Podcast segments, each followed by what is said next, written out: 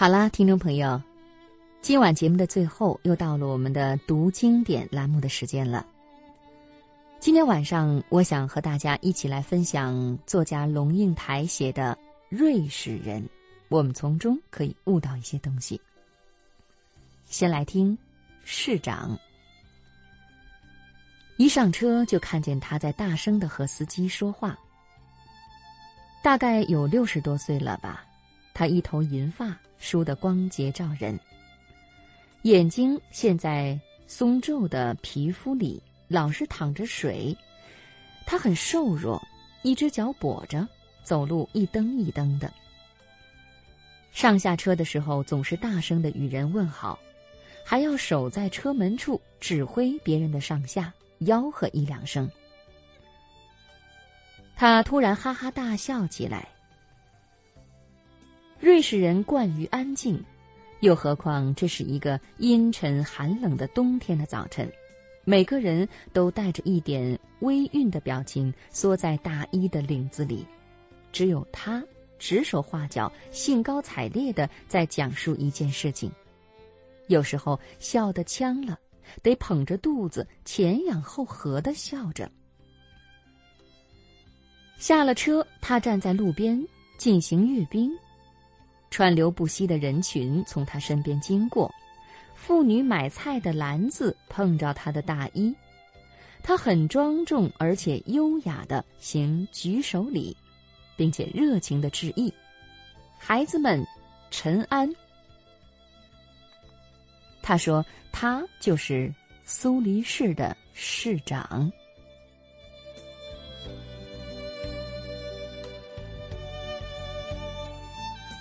银行小职员。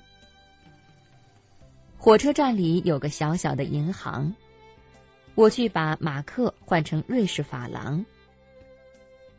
坐在柜台里的中年男人正在数钱，手敏捷的翻转着钞票。嘴迅速的念着数目，用瑞士语念，和德语稍微有点出入。把钱交给瑞士顾客，下面一个红头发的女人拿着一沓西班牙钞票，以西班牙语要求换钱。职员微笑着取过钱，用西班牙语和顾客交谈数钱，欢迎他再来。下一个顾客。讲意大利语，拿了一沓里拉，职员像唱歌一样嘀里咕噜的说着流利的意语，用意语数着钞票，一十、二十、三十、四十。轮到我了，他顿了一会儿，等着我先开枪，以便决定他该用哪一种语言应对。我说了德语，他如释重负。用标准的德语开始数钞票。转身离去时，听见他正愉快的以英语问候下一位顾客：“早安。”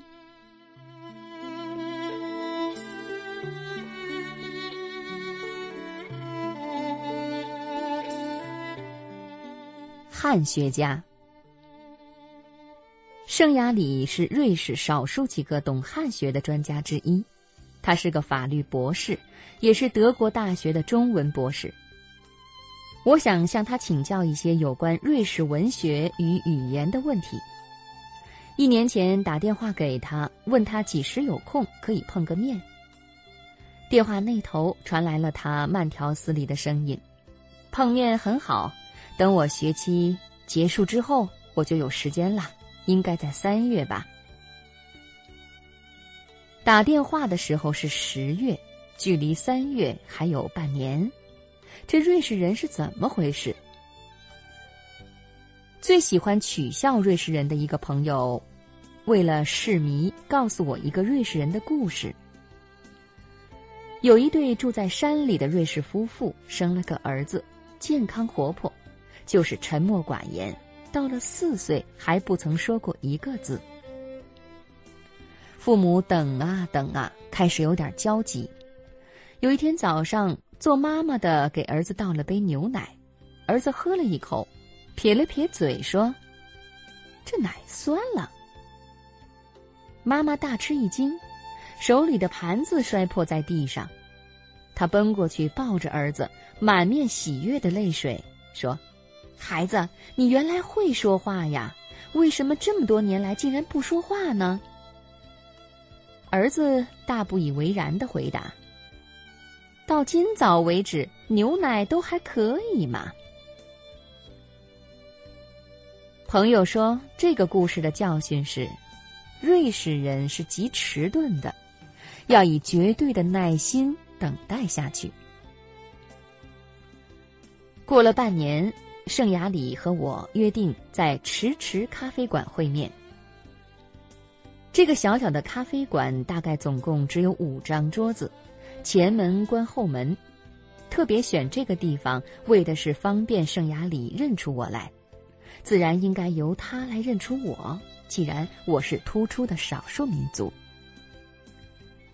我准时十点到达，坐下，左边坐着两个女人，右边坐着一个高大的金发男人，个人喝着个人的咖啡。